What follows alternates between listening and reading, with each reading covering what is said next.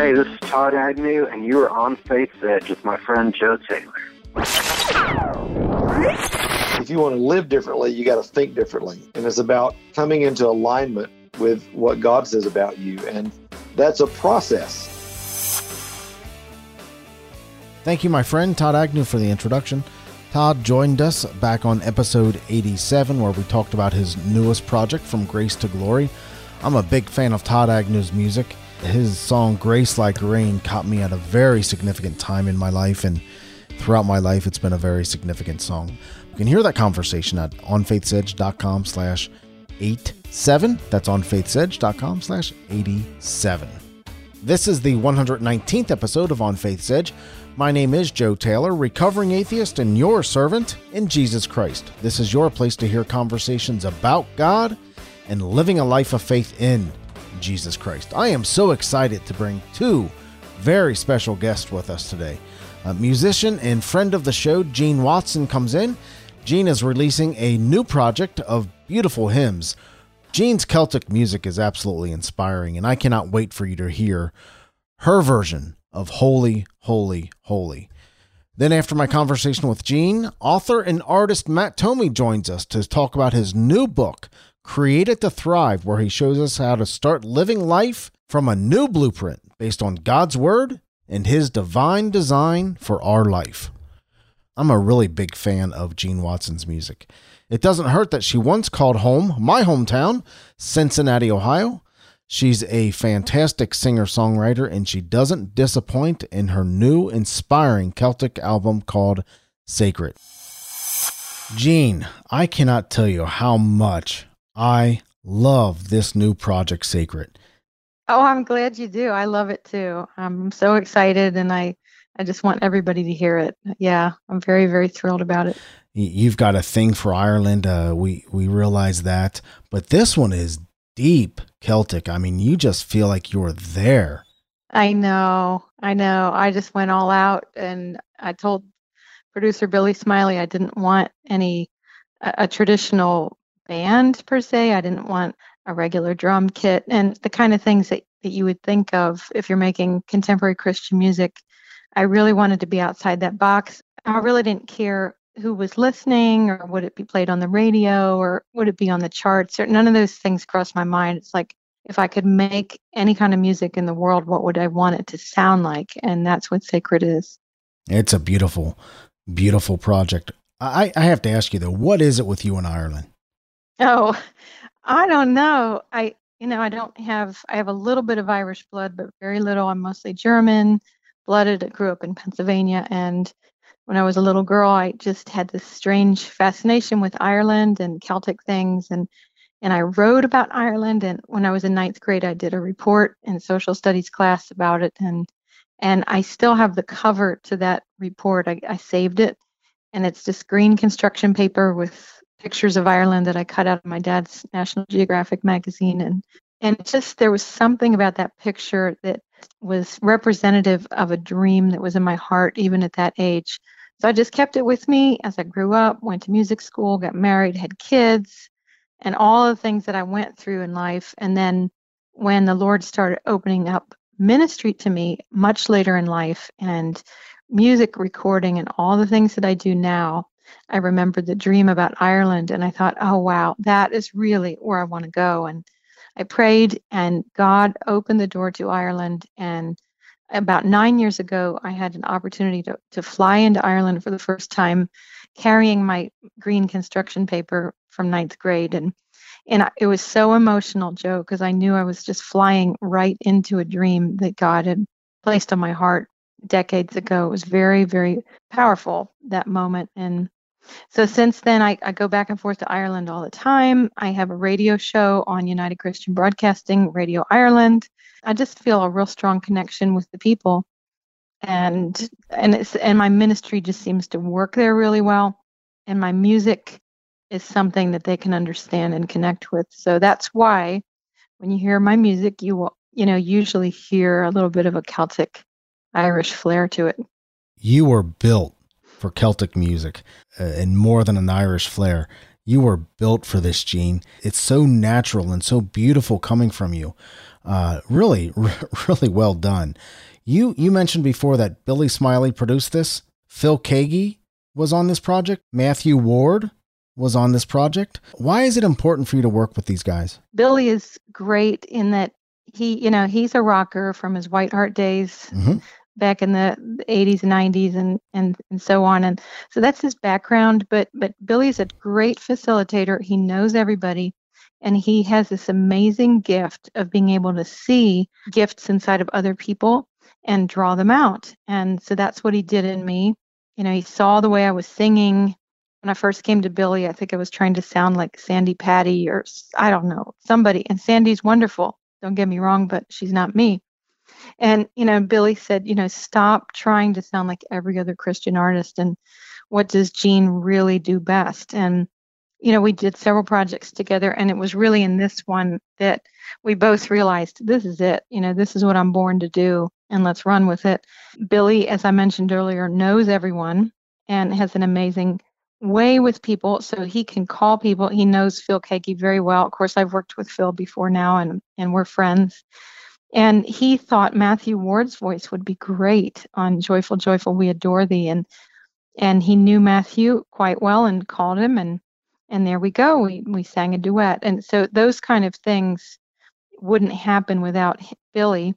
And it's not that I have to have famous people on my album, but I really do strive to find people that are passionate about passionate about what they do and are excellent at what they do and then include those folks and let their gifts shine as well as my own. And, and then we've got something that's truly a work of art. All of these songs, except for one, uh, predate the 20th century. Is that right? Well, really, two songs are, are 20th century. I think Ubi Caritas and Gather Us In, the opening track, which which is two songs that flow into each other. Both of them are 20th century arrangements or, or compositions. Gather Us In was written in the 1980s, I believe. And Ubi Caritas is inspired by Gregorian chant, but it's also a 20th century arrangement. Well, and then you also have Hallelujah by Leonard Cohen. And then Hallelujah by Leonard Cohen. Yes. Right. Yes. Right. Just just to just to shake things up a bit. What a neat arrangement that is. You start off with plucking, I guess. Is, Yeah, is that right? and it, and it, it really adds to the to the whimsical flavor of, of the song, and it's completely instrumental, and it's just a neat, neat version of Hallelujah. Well, thank you. I came up with that up here in Michigan, just playing around with a violin, and the violin is plugged into what's called a loop station. So I can just record the parts over and over and create those layers.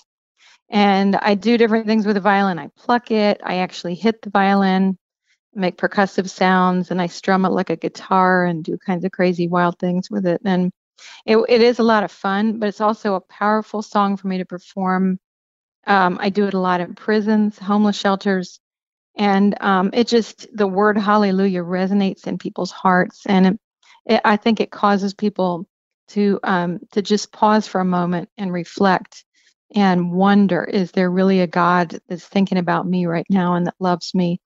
Could there be the possibility of a hallelujah moment in my life? And so it just opens the door of hope, even though I know it was not written as a religious song.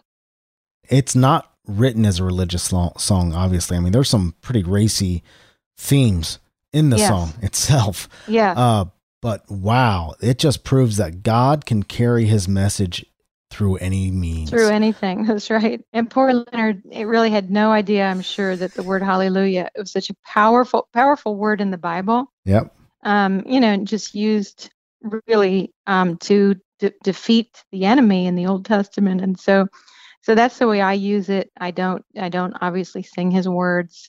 Um, I'm really just letting the melody carry that hallelujah and the possibility of hope. I want to talk about a couple songs on this project.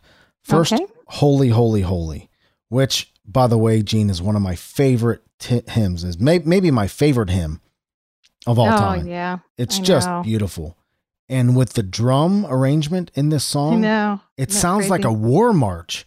I know. It is fantastic. Holy, holy, holy is, is you don't think of it as a war march, but Man, I was inspired to take up swords listening to this song. I know, I know. It's so powerful. And this is how we created that because I have a very delicate Enya ish Celtic style voice. And so that can be a challenge when you're trying to create a big, powerful arrangement.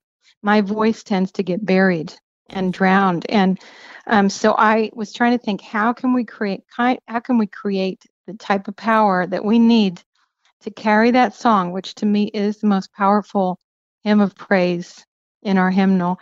Um, how can we replicate that power without volume that's going to compete with my voice? And so I thought about the drums because the drums have a register that's that's really super low. My voice is super high. So I thought both of us can shine and we won't get in each other's space. And so I, I shared that idea with, with Billy and with the programmer, Jonathan Crone, Ken Lewis on percussion. And I just let them have at it and let loose with the drums. And and it doesn't compete with my voice. We have this tremendous power in these thundering drums, but my voice still can um, soar on top of it. So I think it worked out really well. It sure did. It's a great song. Really well done. Really well done, Gene. Let, in fact, if you don't mind, let's take a let's take a minute and just listen to a, po- a portion of "Holy, Holy, Holy." Holy,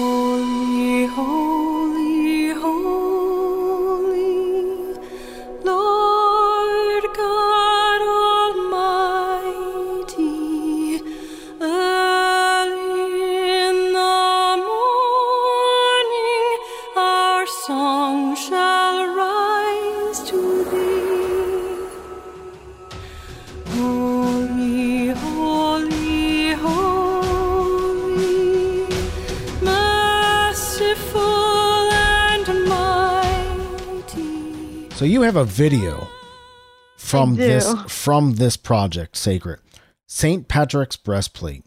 The song is excellent, excellent song, but the video is amazing. The, you have the sword fight with this little boy in the middle. It's just visually powerful. St. Patrick's Breastplate is a very interesting song in itself. Of course, I just took a portion of the original words of St. Patrick, words that were attributed to St. Patrick in the the fifth century, so they're really ancient. So the song was crafted from St. Patrick's original words, and I sent the finished arrangement to a videographer in Northern Ireland. And I said, you know, what do you see? I, I told you before that I, I really love to hire people that are good at what they do and just let them shine. So I didn't tell him what to do. I said, What do you see?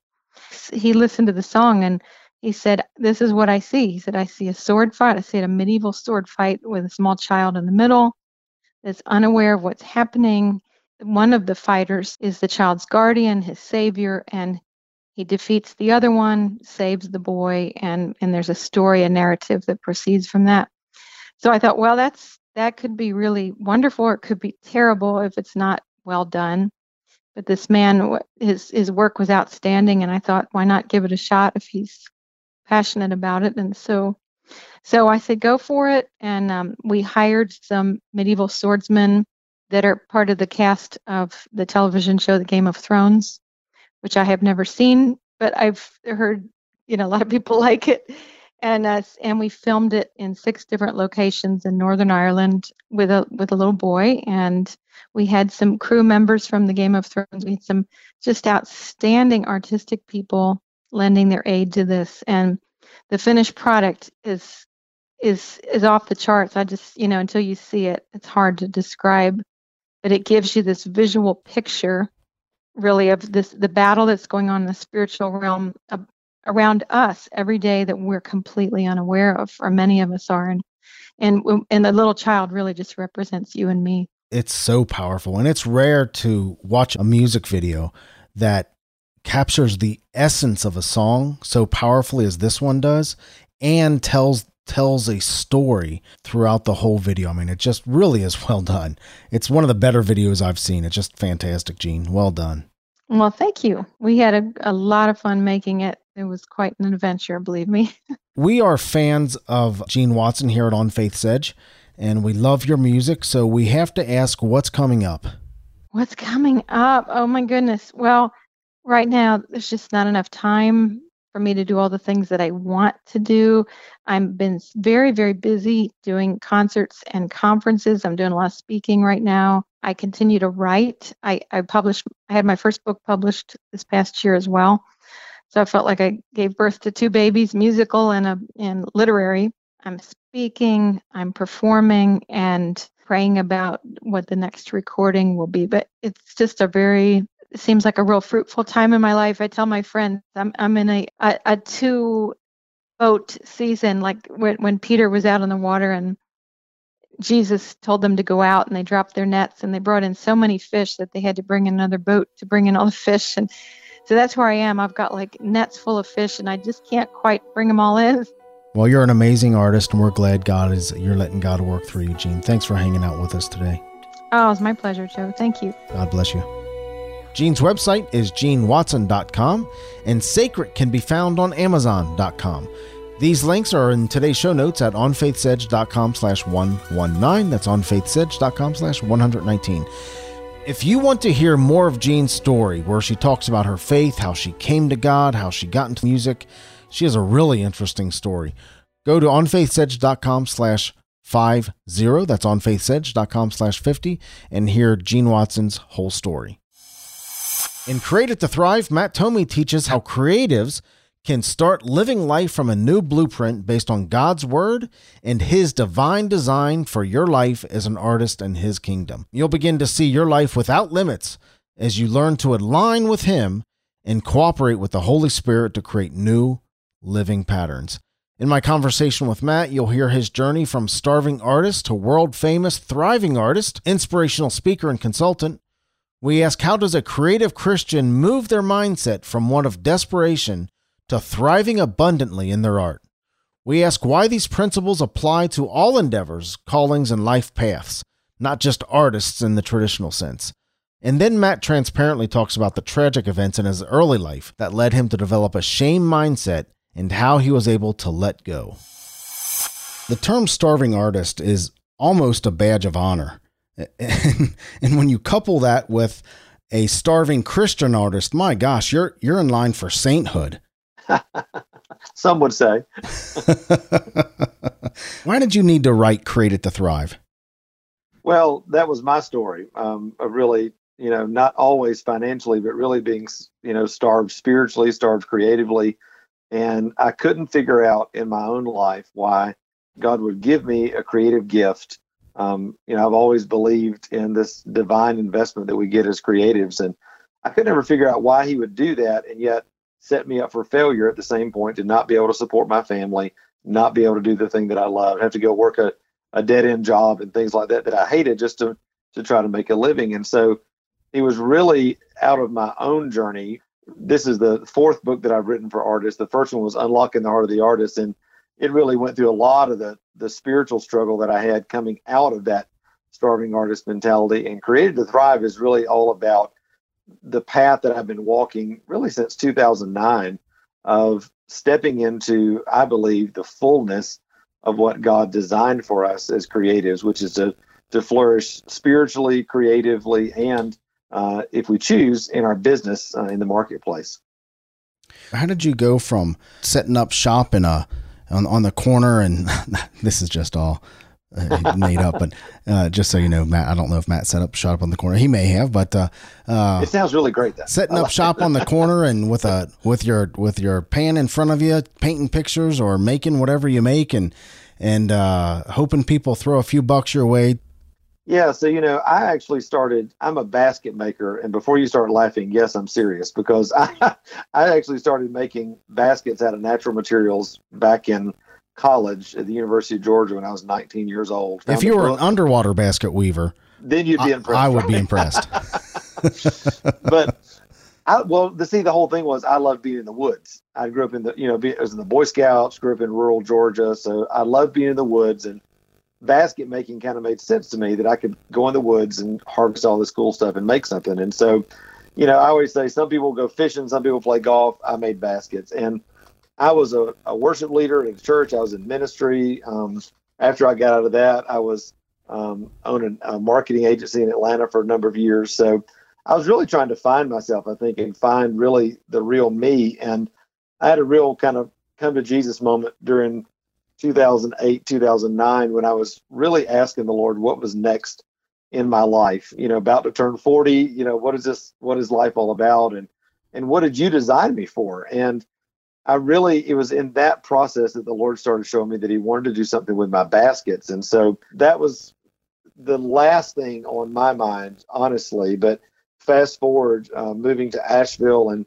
uh, 2009 from Atlanta after being there 13 years, within two years of being in Asheville, all of a sudden I went from selling $25 baskets at street fairs to selling baskets that were thousands of dollars, being recognized by the Smithsonian, uh, winning an award in Europe, you know, being in a really established, uh, prestigious art guild and having my work starting to be collected. And it was like, God, what are you doing? And so it was really this incredibly supernatural tidal wave. I, I really feels like that, that I was just a part of that. I didn't create it, but I, I did my best to cooperate with it. And I think for anybody that is wanting to thrive in their divine design, whether they be an artist or in business or whatever it is, our job is not to create the wave. Our job is to ride the wave. And that's really at the heart of Created to Thrive is learning how to align with what God says about us, how He's made us, and uh, and to lean into that in your life. So, do you remember that moment where you you said or you realized, "Wow, this is going to work"? You know, it started. I remember even before we moved to Asheville in 2008, I was speaking at this uh, youth camp, and I was telling this lady about, you know, kind of, oh, I do music and I do these baskets and I do this and that. And she looked at me and she said, Well, you're just quite the artist, aren't you? And I was like, Well, you know, everything in me was saying no, but at the same time, there was this huge yes inside of me. And I think we all have opportunity to have those times inside of us. And it's not like everything just changed overnight, but there was something inside of me that fundamentally shifted into believing, yes, God has created me to be an artist. And what does that look like? And then after we moved to Asheville and, and things started, I called it double doors of favor. I mean, it's like everything I would ask the Lord for one and he'd give me two. I'd ask for an opportunity and and it'd be more than I could ask or imagine. It was it just started overwhelming me and and really to the point I almost got embarrassed about telling people because you know you see friends struggling and you see people you know this whole model of you know kind of begging God through prayer oh God please do this please that and I was having the exact opposite interaction with the Lord, and so it kind of got embarrassing a little bit. I didn't I didn't want to share, you know, the good things that were going on, but later on, I began to realize that the thing that the Lord has done and continues to do in my life is really just to exemplify and demonstrate what He wants to do in the lives of every artist all over the world. Why are we like that, Matt? why are we so hesitant? I, I, understand the whole idea of not of being humble and humility and right and uh, but why are we hesitant to take these gifts that God has has given us and show the world how we're using them to thrive in our own lives. And we just want to hide behind this quite frankly false humility or this embarrassment. Why do we do that to their to ourselves? And and more importantly why do we do that to other people who need to see that we can thrive with the gifts god gave us? Well you know most christians um, and i say this because i was the same way most christians have a ton of baggage uh, emotional, spiritual, mindset baggage around thriving financially. You know, we've been taught that it's greedy, we've been taught that it's self promotion, all this sort of thing. And really, you know, I believe the definition of humility is is agreeing with who God says you are. Mm. And and aligning with that, not trying to go off and like you said, do some sort of false humility thing just to prove it to everybody that I'm humble. For me, I think the the major work that I do with artists, not only through my books, but you know, through my mentoring program and all of the things that I do is really helping artists fundamentally shift from the lies that they've believed that come out of their own woundedness and trauma, things people have told them, just wrong stuff that they've believed because of life experience or whatever, and and fundamentally shift that to what God says about them, what God's vision is for their life, what God has said in His Word about what's possible in their life. And not only did that shift in my life, but I've had the great honor now of in my mentoring program and books and all that. I'm getting to see this happen in the lives of thousands of artists. And I just tell them all the time, and I believe this is this is just the kingdom working normally. It's not some special secret sauce or, or whatever that only a few people get. This is the kingdom working normally. It'll work for everybody. It's just a matter of plugging in to the system that God has uh, has designed. We really need to pick up the book, Created to Thrive, to grasp the full breadth of your method. Sure. But how does a Christian creative move their mindset from one of desperation for their art uh, to thriving abundantly in their art? First of all, realizing that art is not the end all be all and it doesn't define who you are. You know, for for most creatives, you know, we've been taught that if we feel it, we should do it, that that what we do is who we are and no matter what you do, that is a, a recipe for failure. It's God's word that defines who we are. It's his vision for our life that defines, you know, our worth and and what our life is to be and our experience and all that. So the big thing for me is helping artists to to shift and you know God's given a plan for that. You know in Romans it talks about don't conform to the pattern of this world that is you know don't do life like everybody else is doing it but be transformed that is be fundamentally changed by the renewing of your mind. So if you want to live differently, you got to think differently. And it's about coming into alignment with what God says about you. And that's a process. It's not something that just happens overnight, but when artists and anybody really can can learn to do that and learn to to begin to lean into that process, your brain chemistry, your brain makeup, your life, your emotions, the the thing, the life that you're experiencing, all of that will begin to shift into alignment with who God says you are and, and the kingdom flowing out of you. I'm so glad you brought up mindset. I am I am particularly fond of chapter 4 as a man thinks. In fact, I'm going to Yeah. read from page 63. There's only one question that remains at this point. Will you continue to believe the lies of the enemy based on your past experiences, hmm. or will you begin to align with God's truth? Yeah. It's a simple question, but unless you're willing to move out of agreement with the past and into agreement with God's truth, there's really no need to keep reading. That's Yeah. a solid statement there. Otherwise, if you don't learn to master your mind, you'll remain captured in a roller coaster of emotions, living a life you are never designed to live. Yeah, that's huge. I mean, I think, you know, most people, uh, forget artists for a second, most people that come to know Jesus um, come to know him under the understanding that I need to get saved because I don't want to go to hell. It's like some, you know, fire insurance sort of thing. And when you begin to understand that the whole reason Jesus came was to restore us to a relationship with the Father and to restore us to the kingdom, you know, and that it, when you look back in Genesis, you know, the desire of God was not to give us a bunch of rules to follow, but was to walk with us in the cool of the day and invite us into the creative process that He started. And so when you begin to look at the whole biblical narrative and the whole nature of God as an artist creating art with His own creation and our opportunity to, to lean into that through a relationship with Jesus and the Holy Spirit living inside us, everything changes. And if if you don't do that, you know, if you just kind of try to to white knuckle yourself through Christianity, it's going to be a really crappy life because you're going to be filled with lots of religious baggage, lots of rules and to-do lists to follow and that sort of thing, and never enter into what Jesus called the abundant life. You know, it's interesting. Somebody will look at this book, Matt, and say, "Well, I'm not a, you know, I'm not an artist. I'm not a basket maker. I'm not a, I'm not a painter. I'm not a singer. I'm not a songwriter.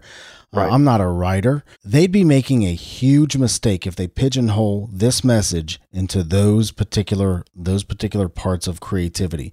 If you're a salesperson, if you're a manager, if you are a cab driver, whatever your whatever your art whatever your art is, whatever you've been called to do, this message is significant. Absolutely. And I think, you know, when you understand that the creativity is not just ancillary to how God works, but it is how God works, that that our role as people in the kingdom is to see and agree with what God is saying and wanting to do in the earth and agree with the parts of what he is saying in our life to release that in our circle of influence. So for me, that looks like being an artist and a speaker and a writer. You know, for you, it looks like doing a podcast. For a mom, it may look like, you know, loving her kids. For a businessman, it may be starting a new business inspired by the Holy Spirit. But the, the way that the kingdom of God and the way that the that divine solutions get into the earth is through sons and daughters, through us. And so that is the creative process, and it's foundational for every Christian who wants to walk in the fullness of what God's designed him for. It is through sons and daughters. It is through each other that we that we get this message. Creatives Yeah. can tend to be loners uh, Mhm. at times. Uh, Yeah. in, in kind of in their art. How important is it for creatives to be part of an engaging, supporting community? Well, I mean, it's just foundational, and uh, and again, I think you know, creatives because we're wired sometimes differently, a little more intuitive, a little more feeling, sensing oriented. Um, there can be sensitivities there. There can be immaturity there that's not been dealt with, and so it's a real easy excuse to kind of be alone and sort of take the introvert excuse, as opposed to engaging in life-giving community. You know, the Bible talks about we're all the body of Christ. Each of us a different part. Each each joint supplies. And so the best thing artists can do is give themselves in trusting the Lord to be a part of a loving community. And that's the, the coolest thing. I mean, just yesterday, one of the Facebook groups that I have for artists uh, just went over 5,000 members. And um, we're adding about 100 people a day. And it's like contagious. But when artists, you know, and people that have not shared their life begin to find out that there's a safe place out there for for them to connect with other creatives, share their journey, share their hopes and fears and struggles, and share their artwork and all of that, man, life completely changes. And it's never easy. I mean, you know, I always hated that verse in James that said, you know, confess your sins to one another and you'll be you'll be healed. You know, but because I just wanted to kind of deal with things myself. But Mhm. I think it's it's a fundamental truth of the kingdom that there's only a certain or you know certain distance that you're going to be able to go in your life and in your relationship with the Lord if you choose to do it by yourself. If you want the fullness, if you want to grow in maturity, you're going to have to go with others. How do you hope readers are changed by Created to Thrive? You know, I hope when people pick up Created to Thrive, they really feel like they've entered into my story. I, I love when people say that, man, every time I read one of your books, I hear you speaking. You know, they can they hear the authenticity in it. And I, I want them to know this is not just a, a book that I just came up with and wrote a book. This is my story and it's the story of thousands of artists that I've worked with, and it's the kingdom. And I, I hope that they begin to realize that the frustrated, um, struggling life that they thought was some sort of spiritual, uh, you know, focus that they're supposed to have in their life that was some sort of badge of honor, like we said at the beginning, is not how God designed life. That He's designed us to walk in His abundance, to fulfill His desire for our life. And as we do that, all the finances and resources and relationships and opportunities that we need, no matter where we are in culture, are going to be there. And I just, I love, love, love, as much as I love making art, I love to see people wake up to the truth of how God has made them. That's that's really my hope with the book is that that just goes viral um, for millions of people. The book is called Created to Thrive An Artist's Guide to Living in Divine Abundance. And this is a good book, Matt. 188 pages. You can sit down and on a Saturday afternoon and Yeah. really, really set your life, your mindset, your your way of thinking about your art and creativity on a whole new path. Well done, brother. Thank you, thank you. Matt, how did you come to believe in Jesus Christ? I grew up under a Steinway piano. My mom was the choir director for 100 years, it seemed like. And so I was at the church, uh, you know, just all the time and really can't remember a time when I didn't really know who Jesus was and, and love him. But for me, that change really happened when I was a teenager and really began to understand that, you know, I needed to receive Jesus as my Lord and Savior. And those teenage years for me really was a huge shift. And even in those years, I began to understand a call to ministry as well at the same time. And there was just this real sense that that not only did God love me, but that He had His hand on me and wanted to do something uh, incredible in my life. And like everybody, I strayed. I went off here and there. I had my own baggage. You know, some, they say you know some people have issues and some people have lifetime subscriptions, and I think I had the lifetime subscriptions part. I, I knew that there was a there was a incredible investment that God had put in my life. That's just it's been a part of my journey from the very beginning. So, although you grew up in a Christian home, you kind of planted your flag as a teenager, right? Yeah, that's right. Did you ever have a time uh, as a young adult, or even even recently, where you questioned your faith or even the existence of God? Yeah, I mean, absolutely. I mean, I always tell people as I'm sharing my story, you know, just like God has a plan for your life, so does the enemy, you know. And um, when I was about 11, 12 years old, I experienced what I've come to call the perfect storm. There was lots going on in our family at that time. Um, my mom and dad were having issues. My relationship with my dad was not great at all, really combative at that point. Thank God it's been restored as an adult and that sort of thing. But as a teenager, it was very, very difficult. And and then within about a two year period, my granddad died, He was a major influence in my life, and also my piano teacher, who I'd been taken from since I was five years old. The the weekend that my that my um, granddad died uh, began a really serious uh, issue in my life of uh, sexual abuse by a family member uh, that was really went on for years and years and years, and really put me into a swirl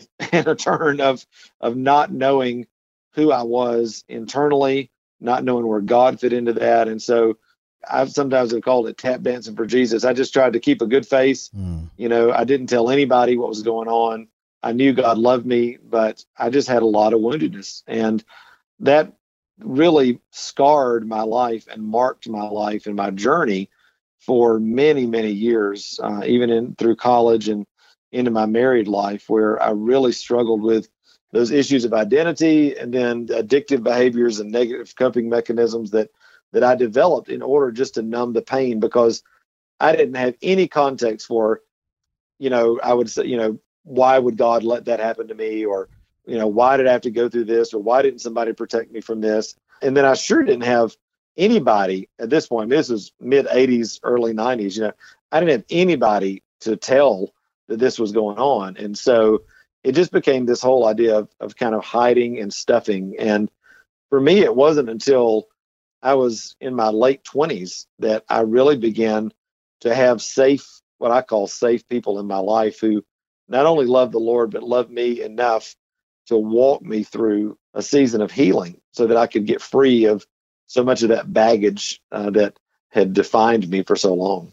What did you have to let go of in this process to move forward? you know, one of the things I think that was was huge for me is that I never really learned how to feel.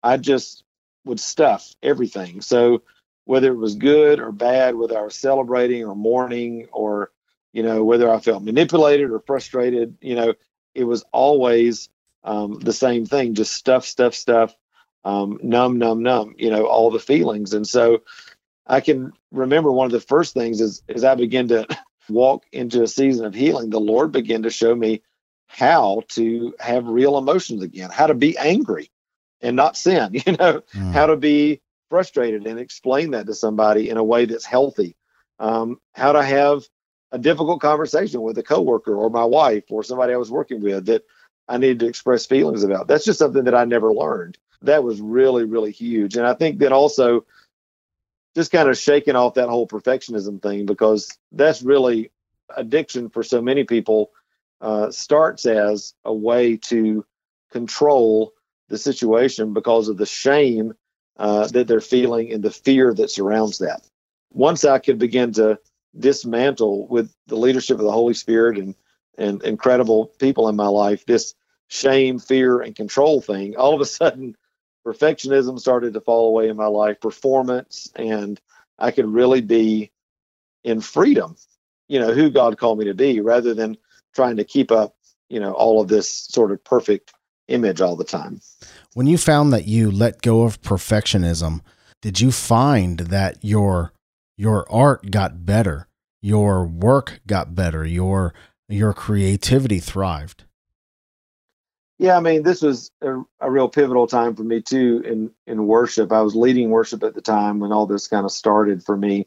I was really shifting from a real traditional church that had always sung songs about God into a movement of of worship that was really learning about intimacy in worship and learning singing songs to God and and singing with Him and, and really making worship an experience rather than an event. And that was so fundamental for me. And so, I, songwriting at that point and leading worship and being able to engage with the Lord in that creative place for me was really, really huge.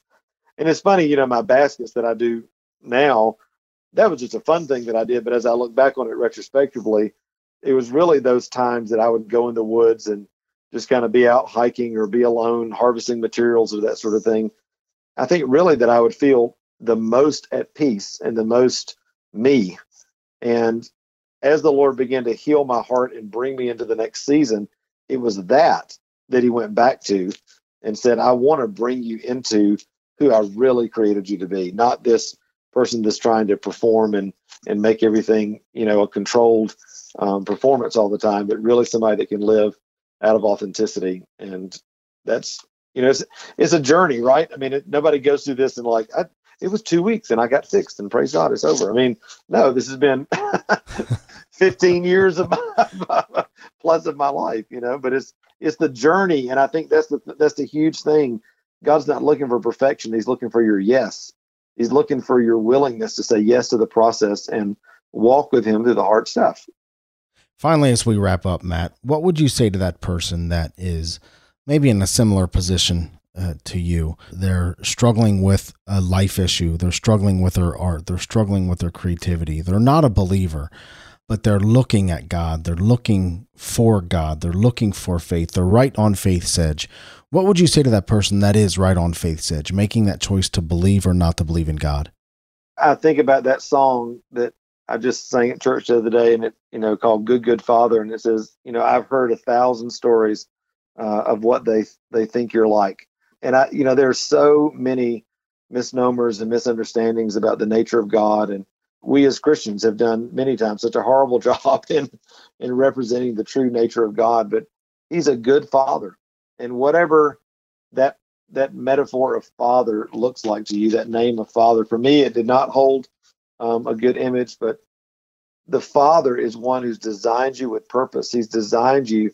He's designed you to give you the kingdom to release all his fullness in and through your life. And it doesn't mean that everything's going to be perfect, uh, but it means that you're not walking alone, that you can fulfill the destiny that's on your life. And for me, everything changed when I realized that I didn't have to do this alone, that that there was a design that I could fulfill in my life. And there was a community of people that loved me, even in spite of my stuff, even in spite of, of not being the perfect looking church kid or whatever you know, church guy or, you know, guys, we have so much, oh my gosh, men in general, we could do a whole podcast on men and just, just our own baggage, you know, around that. But, mm-hmm. um, man, God is, I would just say maybe, maybe ask your question is, is God really who I think he is? You know, and, and maybe could there be a different version of God that I've never experienced before? And, and Jesus is that answer. And if you'll, if you'll ask him, uh, he wants to reveal himself to you through the Holy Spirit. And, uh, just begin to to remold and shape your life into what it really was designed to be. I don't think we can say anything more than that. The book is Created to Thrive An Artist's Guide to Living in Divine Abundance by Matt Tommey. Matt, thank you so much for hanging out with us tonight. Thanks, Joe. I appreciate it. God bless you, brother. Matt's website is matttommey.com. That's M A T T T O M M E Y.com. That's three T's in a row M A T T T O M M E Y.com and Created to Thrive is available on Amazon.com. These links, as well as all the other links, can be found in today's show notes at onfaithsedge.com slash 119. That's onfaithsedge.com slash 119. I love bringing you engaging conversations about faith. If this show entertained you, if it encouraged you, informed you, or brought value to you in any way whatsoever, will you consider using any Amazon link on onfaithsedge.com? We'll get a modest commission from your purchase, but it won't cost you a penny more. And that'll wrap up today's show. Thank you so much to Gene Watson and Matt Tommey for joining us. And thank you for listening. You mean a lot to me, and you really mean a lot to this show. Remember, God is real, He loves you, and so do I. God bless. Thank you for listening to On Faith's Edge. You can subscribe to the show via iTunes, Stitcher Internet Radio, or your favorite podcast app on Android, Apple, or Windows devices. To reach out to Joe or leave comments about the show, visit onfaithsedge.com. You're important to us, and we would love to hear from you.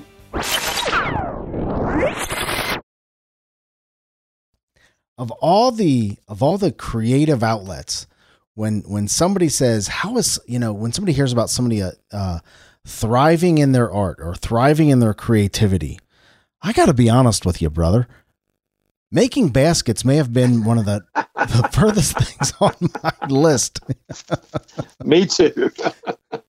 how did this happen Yeah, I mean, it just, you know, it was one of those things that when I, I really had this huge kind of transformation in 2009. I had a couple of dreams that the Lord showed me some things, and um, but the Lord started showing me that He wanted to use my baskets in this next season. And I was like, "What are you talking about, man? I'm having a context for this." And it was really through, you know, through that He told me He said, "I'm moving you to Asheville, which is uh, which is a seat of influence in the arts community to put you in the seat of influence there. And um, he really just everything that I would do with my baskets, there was this huge favor on. And um, the more I did it, you know, the more people would buy them. And then I started getting into more sculptural work, not functional. So if you if you just look at matttommey.com, um, you can see all the work that I do. But most of it is now medium to large scale sculpture for luxury mountain homes. And so I create things that look like nests and pods and branches and all of this with natural materials and clay and copper and um, all the stuff that I harvest out of the wood. So it's Wow. crazy. Wow. Yeah. How cool. My wife loves Asheville, man. She's she's Oh. been trying to get me to go there for years.